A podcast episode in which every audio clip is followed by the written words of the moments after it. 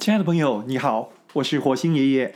今天我来继续为你讲《给下一个科学小飞侠的三十七个备忘录》第三十三篇：一直向东走的哥伦布。珍珍，有一位小说家写过：“重复是对幸福的渴望。”意思是，我们不断重复做一件事情，或者是因为。过去做这件事情曾经为我们带来幸福，或者是因为我们相信，只要不断重复，我们终将会获得幸福。所以我们会重复讲一个不曾失败过的笑话，每次一讲就会让人家哈哈大笑。一个卖生煎包的小吃摊老板会坚持重复每一道制作程序，因为。只有那样煎出来的包子才会美味可口。一个年轻人一直被退稿，还是不断的投稿，因为他相信只要持续努力，总有一天会成为知名的作家。珍珍，在渴望幸福的重复当中，存在一种信仰跟纪律，令人动容。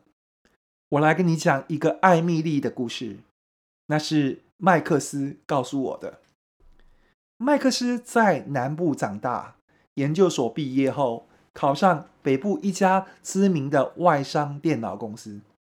事实上，那不是他最想做的事情，他只是无心插柳。他想要去广告公司，他去电脑公司上班，只是因为那看起来像一个好工作。麦克斯工作时间很长，表现很好，但是。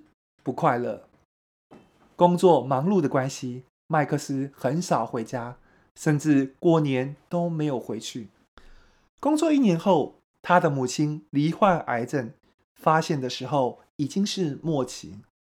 麦克斯请调回南部的分公司陪伴他母亲。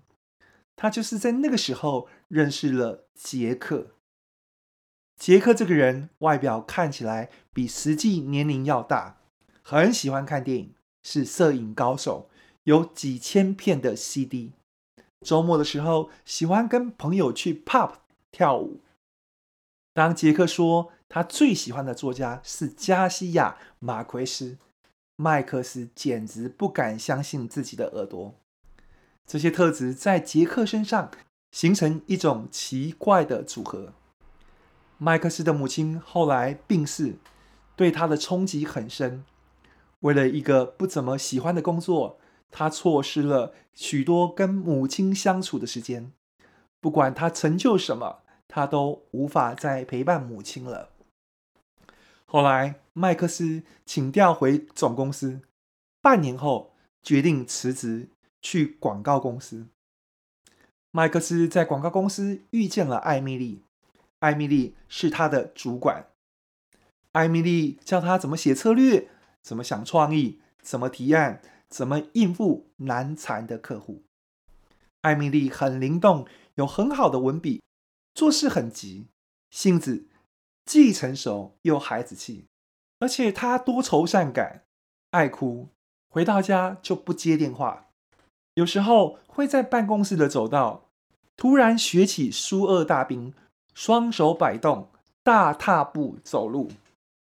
麦克斯管艾米莉叫姐姐，两个人除了谈工作，也谈电影、音乐、小说以及各自的生活。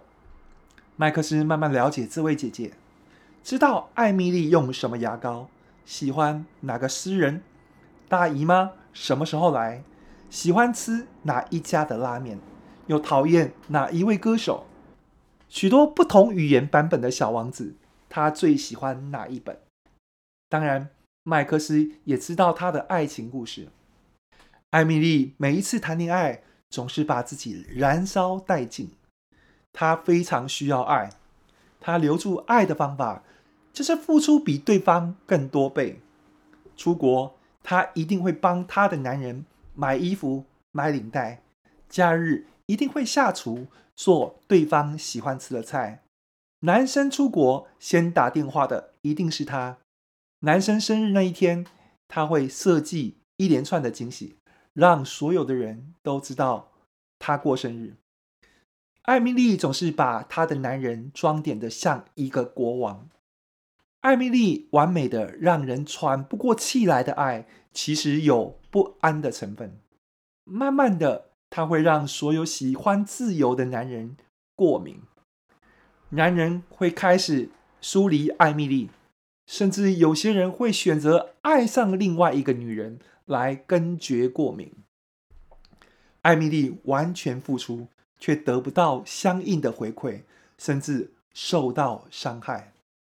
每一次情伤都会让艾米莉崩溃，但艾米莉还是没有改变。每一次，他依然完全交出自己，无私的为对方付出。他只是没有遇到对的人，终究会有一个人珍惜他付出的一切。应该是这样吧？虽然。他已经年过三十。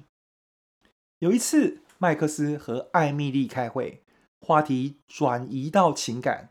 艾米丽说着自己的故事，说着说着，竟然流下眼泪。麦克斯当场傻住，不知道该怎么办。女人哭最让他手足无措，他完全不知道该怎么安慰。看着艾米丽哭成泪人儿。麦克斯满心怜惜，觉得自己好像欠艾米丽一位男朋友。虽然他从来没有当过媒人，但是如果可能，他想帮艾米丽介绍男朋友。有一次，他们在开会，杰克突然打电话来，麦克斯灵光乍现：“哎，为什么不把这两个人凑在一起呢？”他告诉杰克。我旁边有个姑娘，一级棒，打着手电筒都找不到，怎么样？就介绍给你吧，免得你说兄弟我都没有照顾你。征求艾米丽同意，麦克斯把艾米丽的电话给了杰克，但是一个礼拜过去，杰克完全没有动作，麦克斯就打电话催促杰克，杰克于是拨了电话给艾米丽。两个不认识的人，一个在北部，一个在南部。第一通电话就讲了一个半小时。一个星期以后，艾米丽下南部跟杰克见面，当天他们就手牵手了。每一天总有半个小时，艾米丽会跑来跟麦克斯讲一些五四三。艾米丽谈起杰克，眉飞色舞。他说：“杰克有一种特殊的节奏，会让他的心跳慢下来。他跟杰克在一起很自在，他纯粹喜欢跟杰克在一起。杰克已经好好的在那边了，他并没有特别想要为他做什么。一个麦克斯熟悉不过的杰克，竟然被艾米丽说的像一个陌生的完人。”杰克有这么好吗？怎么之前麦克斯都没有发现呢？八个月后，杰克跟艾米丽结婚了。隔了两年，他们生的一个儿子。麦克斯说，整件事从头到尾都让他觉得不可思议。如果当初他没有去北部工作，如果后来没有因为母亲调回南部，如果后来没有再一次调回北部，如果他没有持续工作去广告公司，如果他没有跟艾米莉在同一个小组，如果艾米丽那次开会没有哭，如果杰克没有在他们开会的时候打电话来，如果后来杰克没有跟艾米丽联络，这一切还会发生吗？麦克斯从来没有想过自己会成为媒人。而且还是包生儿子的那种，他非常高兴，艾米丽终于找到一个可以放松的人去爱。在两个人的婚宴上，麦克斯受邀致辞，他这么说：“主婚人、新郎、新娘、双方家长、各位嘉宾，大家晚安。我是麦克斯，新郎跟新娘的介绍人。”也是新娘的同事。今天我们聚在这里祝福这对新人。三十几年前，杰克的爸妈跟艾米丽的爸妈一定想不到他们的孩子会彼此相爱，约好要一起白头偕老。过了今天晚上，两家人就是亲家了。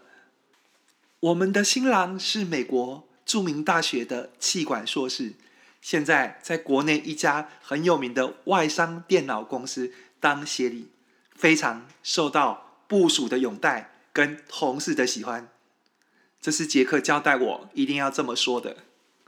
我们的新娘艾米莉是国内一流大学的广告系高材生，现在在著名的广告公司当客户总监，非常优秀又非常可爱，可惜没人爱。我常想说，这个世界真是不公平，为什么这样好的女孩就没有人疼惜呢？有一次。我们开会，艾米莉说起她的爱情故事，说着说着就哭了，哭得好伤心哦。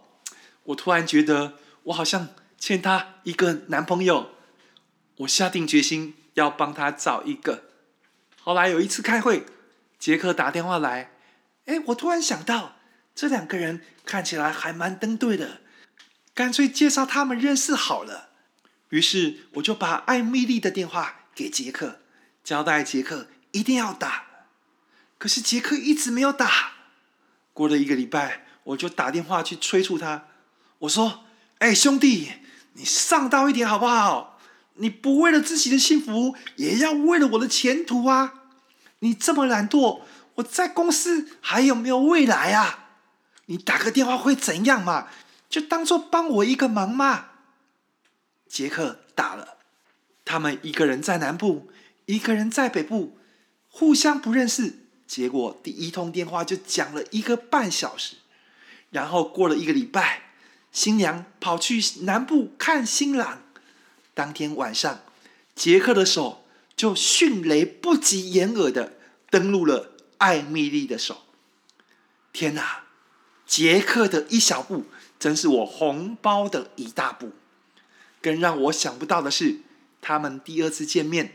艾米莉回来就跟我说，他们已经是男女朋友了。我的天哪！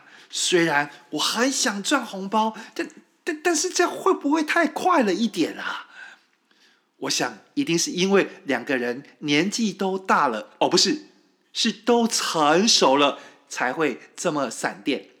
我想这一切一定都是上天安排好的吧。艾米丽跟我说，她和杰克后来发现，原来他们小时候念同一个国小，而且就在隔壁几班。绕了一大圈，两个人又在一起了。他们真的是注定来当夫妻的，因为一切来得太快又太美好。我们这一位容易紧张的新娘，常常会怀疑这是不是真的。她常常上班不上班，就来跟我讲一些五四三。我经常要给她一分钟精神训话。我告诉她说：“我以后只要听一二三，不要再听五四三。”大家现在知道这一包红包很难赚了吧？做媒人又要兼做张老师。今天他们结婚了，我一直在想，他们结婚之后会是什么情况？因为两个人都很成熟，又很独立，所以杰克加班回家，艾米莉可能会温柔地对杰克说：“加班会累吗？”杰克会很有男子气概地说：“不会。”因为他们都很独立，所以艾米丽会说：“那么你自己去放洗澡水哦。”不用我们祝福，他们也会过得幸福美满。但是还是让我们祝福他们。谢谢各位嘉宾，也祝福大家有一个美好的夜晚。珍珍一直向东走的哥伦布发现了新大陆，而一直无私爱着对方的艾米丽也终于找到属于她自己的幸福。南宫博士。